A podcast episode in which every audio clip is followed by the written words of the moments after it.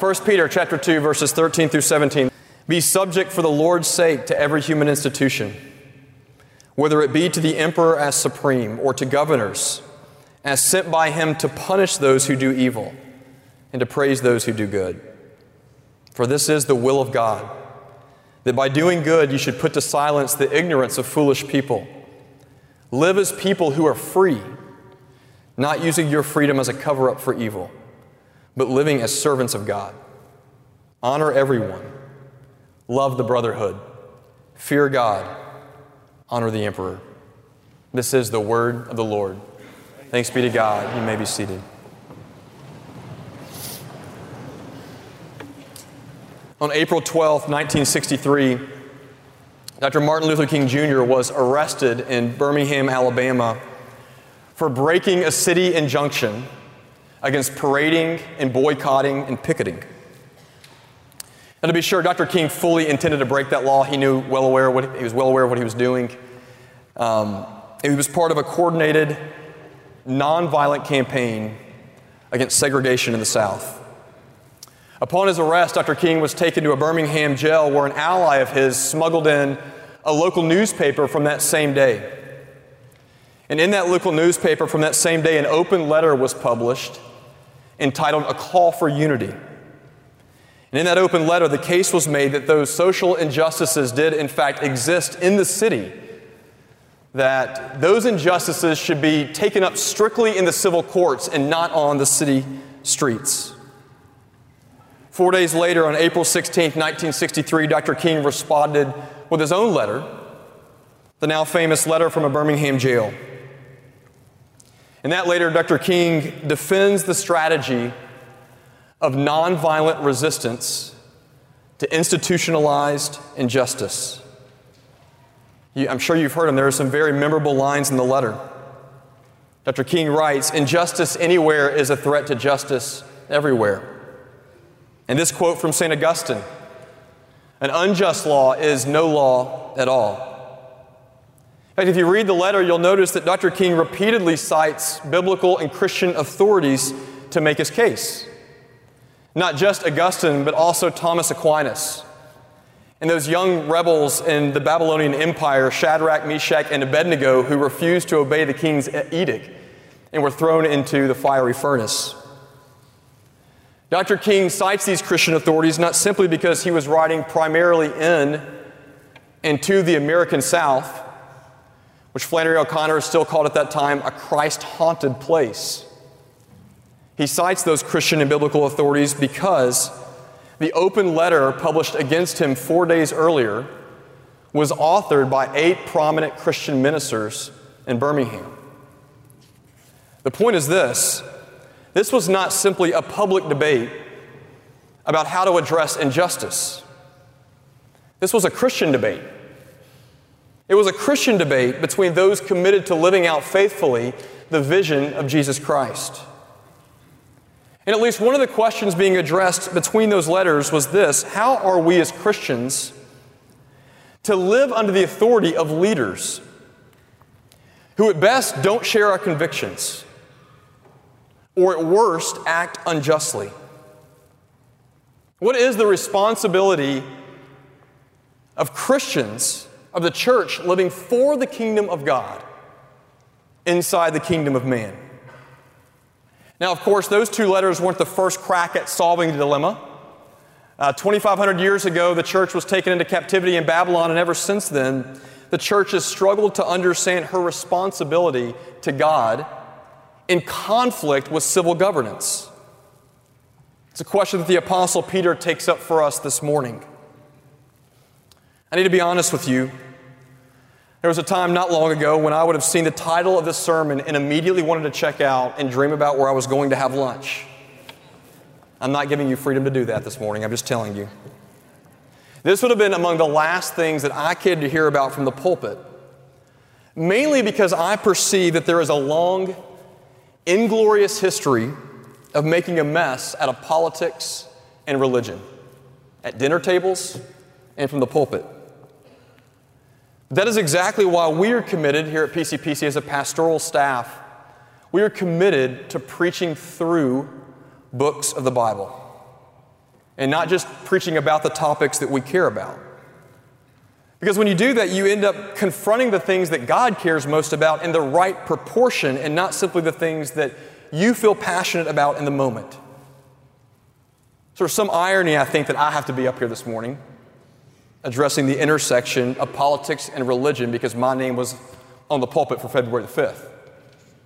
But here's the thing this is indeed God's word for us, and the apostles believed, they deeply believed, that our engagement with the civil world was part of what it meant to be faithful to the vision of Jesus Christ.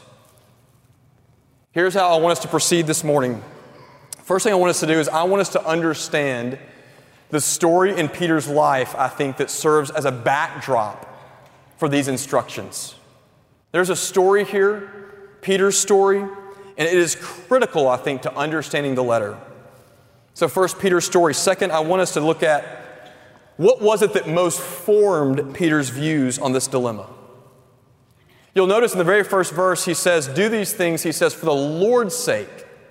And sometimes we can read over that as just some, some nice religious language attached to a command, but I really think we need to, to pause and consider what that meant for Peter. What did it mean to do that for the Lord's sake? And then finally, I want us to look at how we're to live. What might be some of the consequences for us? So, if you're keeping score at home, Peter's story, Peter's clarity, and finally, the consequences for us. First Peter's story, let's look again at verses 13 through 14. The first few verses, Peter says, Be sub- subject for the Lord's sake to every human institution, whether it be to the emperor as supreme, or to governors as sent by him to punish those who do evil and praise those who do good. For this is the will of God. Peter says, as you sit right now, that it is the will of God that you submit to the very authorities whom God has placed over you. It is God's will for your life that you and I submit. And with those words in mind, I want to take you back 35 years to test how well Peter himself practiced his own counsel in conflict with injustice. The setting is this Peter has attached himself to a controversial rabbi named Jesus. For three years now, Peter has lived under Jesus' authority and teaching, and slowly Peter has become one of Jesus' most passionate leaders. But recently in the journey, Jesus has increasingly alluded to the fact that he intends to die. And not just sort of accidentally, but his death will be not only an imminent, but a critical part of the will of God, of the plan of God to bring salvation to the world. And for whatever reason, Peter has just not had ears to hear it. He is utterly out of step with Jesus' intention to die. And so the time comes. It happens one night in a garden. Jesus is betrayed by a member of his inner circle. And the civic authorities come with an armed mob essentially to arrest Jesus. They have no criminal cause. The authorities are clearly acting unjustly and they've come brandishing weapons to prove how committed they are to get the job done. And so here is Peter's opportunity. Peter's opportunity to show us exactly what it looks like to live faithfully in conflict with the leaders whom God has placed over us. Now, you may know what happens. Peter is packing heat, right? Texans will be proud. And Peter takes out his sword and he strikes over, ever so accurately at the ear, the ear of the servant of the high priest. Maybe it was a miss, maybe it was a warning shot, not sure, but it was the ear. And what does Jesus do immediately? His Lord and Rabbi, how does he respond? The first thing Jesus does is he goes and he heals the wound of his enemy. The same enemy under whom he will place himself a few minutes later. And then Jesus turns to Peter and he says this He says, Peter, put your sword back in its place. For all who take the sword will perish by the sword. Do you not think that I can appeal to my Father and he will at once send more than 12 legions of angels to come to my deliverance? Peter, do you really think that I need your force? that I need your passion, that I need your zeal, that I need your strength in order to accomplish my kingdom. Peter, your zeal to set the world right, your passion for justice, it's a religious cloak hiding underneath you a deep, deep failure to trust me. It's not only that you got the means wrong, it's that you've chosen the wrong means because you lack the faith to believe, though things are not as they should be, I am still in charge. Peter, you have no faith. Now, of course, this will be proven out here in a few scenes because Peter will be approached later on by a little servant girl at a campfire, not, a, uh, not an official with a sword. And she'll ask him if he knows Jesus. And you remember what Peter says? He says, No, I don't know him. Denies knowing him and runs away.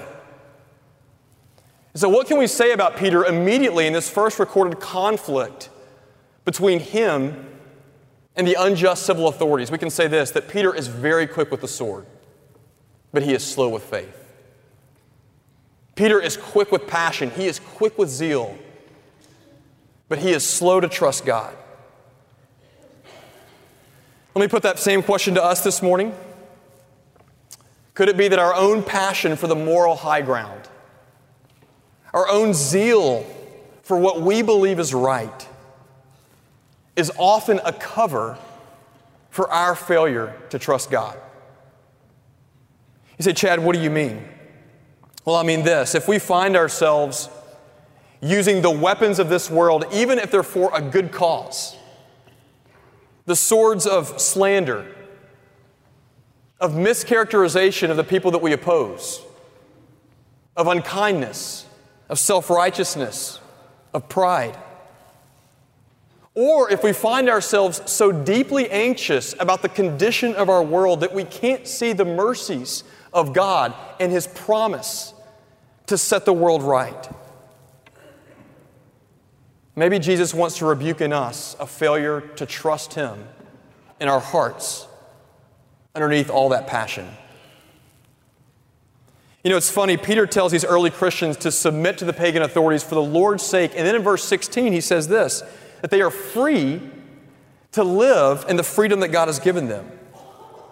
And it's like Peter is telling them that the only way you can submit to the civil authorities in the right way is to find the freedom that first comes from submitting to God's authority over you. Peter says there is a freedom that comes from living under the authority of God, and in that freedom, you'll actually be able to submit in the right way to the governors whom God has placed over you. Now, if that's true, what would that freedom look like? What does that look like? What does freedom in the face of injustice, how does it flesh itself out? Well, let's fast forward for a moment to the next encounter that Peter has with the civil authorities. This man in trouble a lot. This is Acts 4. Peter and his uh, buddy John, both apostles, are, Luke tells us they're boldly preaching the good news of Jesus' resurrection from the dead. And the civil authorities are angry because of the stir they're creating. And so they arrest Peter and John, they hold them overnight, and they bring them before the high priest and his band. And the high priest and his band of leaders basically kind of get together and say, here's what we're going to do. And here's the, here's, the, here's the order that they give to Peter and John. Acts 4. In order that the message of the gospel may spread no further among the people, let us warn them to speak no more to anyone in the name of Jesus. Governing authorities right? Uh, you guys can go, but hold your tongue when it comes to Jesus. So I want you to listen to Peter's response. Because not only is this response markedly different from the other response, but I think in it we find the key to unlocking what Peter intends for us in chapter 2 of his letter. He says this Whether it is right in the sight of God to listen to you rather than God, you must judge. For we cannot but speak of what we have seen and heard. Do, do you see the changed perspective there? Peter is throwing his arms open and saying, Look, we submit to your right to judge us. Peter is saying this respectfully. He's saying it nonviolently. He's saying it with civility. There is no sword involved. But then he says this We intend to do good. Under your authority, we intend to live as a people who are free from the gospel of Jesus Christ. And so you should know that as we live under your authority, we cannot help but speak the words of life to others. I mean, this is, this is an impressive transformation. At the, at the cross, Peter was very quick with the sword but slow with faith to the point that he wouldn't even make a profession in front of a servant girl. And here he is now, in front of Caiaphas, in front of the high priestly leaders, and he is engaging. And he is doing so by both submitting and resisting at the very same time. You see that? With both humility and courage. You see, Peter is free. He's free. He is free to let God change people as only God can change people in His timing. And he is free to look at the authorities and say, You can do with me as you will. Peter is free to live, as he tells us in 1 Peter, as a servant of God to honor everyone, to love the brotherhood, to fear God, and at the same time to honor the emperor. Once you have a version of Peter that is quick with the sword and slow with faith, and now Peter is slow with the sword. And he is quick with the greatest weapon that God has given him, and that is trust in him. And look at the boldness and the civility that it produces. So we need to ask ourselves this morning what changed? I mean, it's not a long time period between those two scenes. What was it that changed in Peter? Well, Peter tells us in chapter 4, verse 20, he says this. This is Acts 4:20. He says, We cannot help but speak of the things that we have seen and heard. I want you to hear this, uh, friends, brothers and sisters, ladies and gentlemen, that the animating principle of Peter's engagement with the world the thing that controlled his perspective and his vision on how to live for the kingdom of God inside the kingdom of man is what he had seen and heard in that time period. And what was it? What had Peter seen and heard since the Garden of Gethsemane? Well, Peter had seen Jesus, his Lord, suffer and die, and then rise again. He had witnessed the one who had loved him in a way that no one else had submit in the face of injustice to the governing authorities that God had placed over him. He had seen this man trust God to such an extent that it cost him his life, and then he had seen God vindicate that trust and restore justice by raising him from the dead on the third day. And you have to see this that at some point Peter's watching this and he's listening to this and he's, he's viewing the death and resurrection of Jesus, and it's not just a good story about a good friend. At some point, the light switch flips, and Peter realizes that this is his story. That when Jesus suffered, he didn't just suffer for the general injustices of all those other people out there, but that Jesus was dying for his injustices that Jesus had suffered under those authorities so that Peter might, excuse me, that Jesus might walk up to Peter one day soon on a beach. A dejected Peter who had failed three times and walk up to him over breakfast and touch him and heal in him a wounded and ashamed and rebel heart. At some point, Peter saw Jesus submit for Peter's sake. And so now Peter looks at us and says, You can submit for his sake. Peter bought this so much so that at the end of the Gospel of John, when Jesus tells Peter of the kind of death he's going to die, which is an unjust death, crucified as a criminal as well, that Peter joyfully accepts it and moves on to preach the gospel because this is the will of God for him. Friends, I want you to see it's easy to read over this, I think, if we don't take in the backstory that the commands that Peter gives us in 1 Peter are not just the commands of a different perspective, they are the commands of a new heart. Peter has seen Jesus, and it has transformed him. And you say, as you sit this morning, well, I haven't seen him. I'd love to see him in the flesh. Well, Peter says in the first chapter in his letter, he says this in verse 8. He says, Though you have not seen him, you love him and believe in him. And then in verse 12, he says this It was revealed in the things that have now been announced to you through those who preach the good news by the Holy Spirit from heaven, those things into which the angels themselves long to look. What's Peter saying? Peter is saying, because of the gospel preached in the power of the Holy Spirit, you can see and hear Jesus just as powerfully as I have. And that when you look at Jesus in His Word, when you look at Him through the message that we are proclaiming, you are looking at the very things into which the angels themselves long to look. Now, think about that for a moment. The angels have seen things, haven't they? Like they've been around for a little while, they've seen a lot.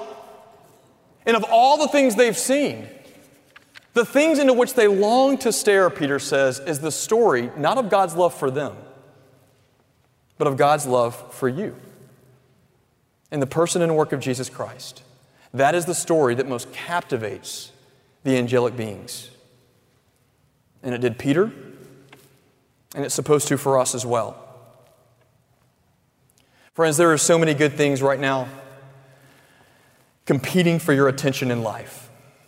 So many good relationships, so many, I'm sure, vocational possibilities, so many responsibilities that you have to engage the world that God has given you.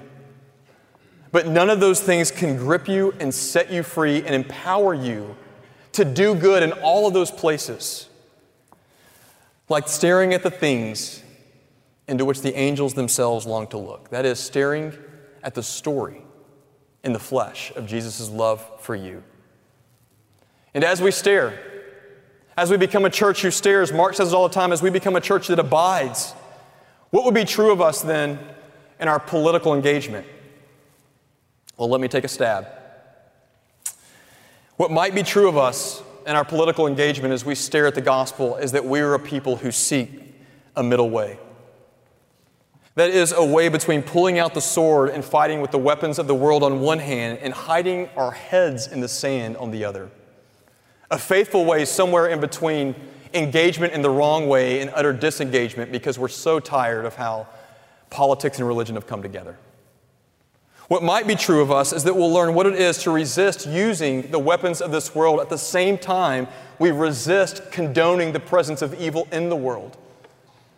And that resistance will take the shape of our Savior eh, to the point of suffering for us if it must, so that we are made in His image and follow after Him. As we stare at the gospel, friends, I think it probably means that we'll learn to have our political commitments corrected by the gospel if we must. Because we will be free to belong to God alone and not to any specific political affiliation. And most importantly, as we stare into the gospel, we'll use, we'll learn to, excuse me, to use our imaginations when it comes to living out the story of Jesus Christ in our era. Look, I think a lot of us want to be told what to do, what to vote for, what to pursue. Peter didn't have that luxury either. He doesn't give that to us. But he had the story of a Savior. And he knew from that story how to use his imagination in his own conflict with civil governance to live faithfully. May God give us that and the power of His Spirit. Wouldn't you say that there is an amazing opportunity, really an amazing opportunity, with the current state of our civil discourse to be a little bit different, to live differently as the church? An amazing opportunity as the divisions in our world grow deeper and wider to demonstrate that the life and death and resurrection of Jesus really does make a difference in how we live and honor and love one another. You know, I think in the end that's what made Dr. King's position in Birmingham so compelling. And it's why now, almost 60 years later, all eight of those churches and denominations, in one way or the other, to which the other letter was connected, would say, We got it wrong. Dr. King was right. He was right to submit, and he was right to resist, for the Lord's sake under the civil authorities of his day. Maybe we never confuse the cross of Jesus Christ or the martyrs to which that followed him, that came after him like Peter. May we never confuse suffering with a failure to engage the world. It was their trust, it was their willingness to suffer for doing good, it was their cross shaped lives in the midst of engagement with the world and their day that turned their world upside down. May that be true of us as well as we honor everyone, love the brotherhood, fear God, and honor the emperor. Amen. I'm going to pray for us now. After I do, we're going to stand up and sing together. And I want you to know that there are people along the sides this morning wearing blue name tags who would love to pray for you. It doesn't have to be about this, it can be about anything on your heart. You know, you're free to bring those things into the sanctuary. Please do, right? And so if you have a burden, if you have something, um, a stirring by the Spirit to pray, please live in your freedom and go pray with those brothers and sisters that'll be wearing blue name tags along the side. Let's pray together. Father, we do thank you for your word to us. We thank you, O oh Lord, that, that you as our Father don't just, uh, just, don't just sort of confirm and affirm us, but that you, uh, you challenge us and you assure us in all the places we need that. And I pray that that would happen for us, O oh God, as we long to engage faithfully. Give us sanctified and renewed imaginations according to the story of your Son. Give us courage and humility to do good and to honor the authorities that you've given us to honor. Thank you for loving us. Thank you, O oh God, that you submitted to civil authorities for our sake. May we do so for your sake. In Jesus' name, amen.